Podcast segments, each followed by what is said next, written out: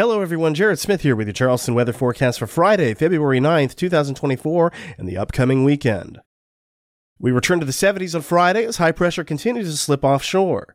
The day starts in the mid 40s before topping out right around 70 degrees in the afternoon despite somewhat limited sunshine under mostly cloudy skies. Saturday is a warmer version of Friday. We'll keep a solid mix of clouds and sun in place, but temperatures starting in low 50s will head to the mid 70s in the afternoon. Sunday starts even warmer, with lows in the upper 50s to around 60 degrees, much closer to the normal high than the normal low for this point in the year, as temperatures warm back to the mid 70s in the afternoon.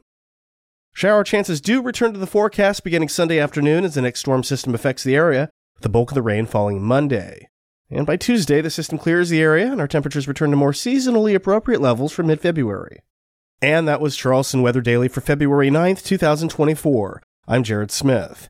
Visit chswx.com anytime for your latest Charleston weather, conditions, alerts, and forecast updates.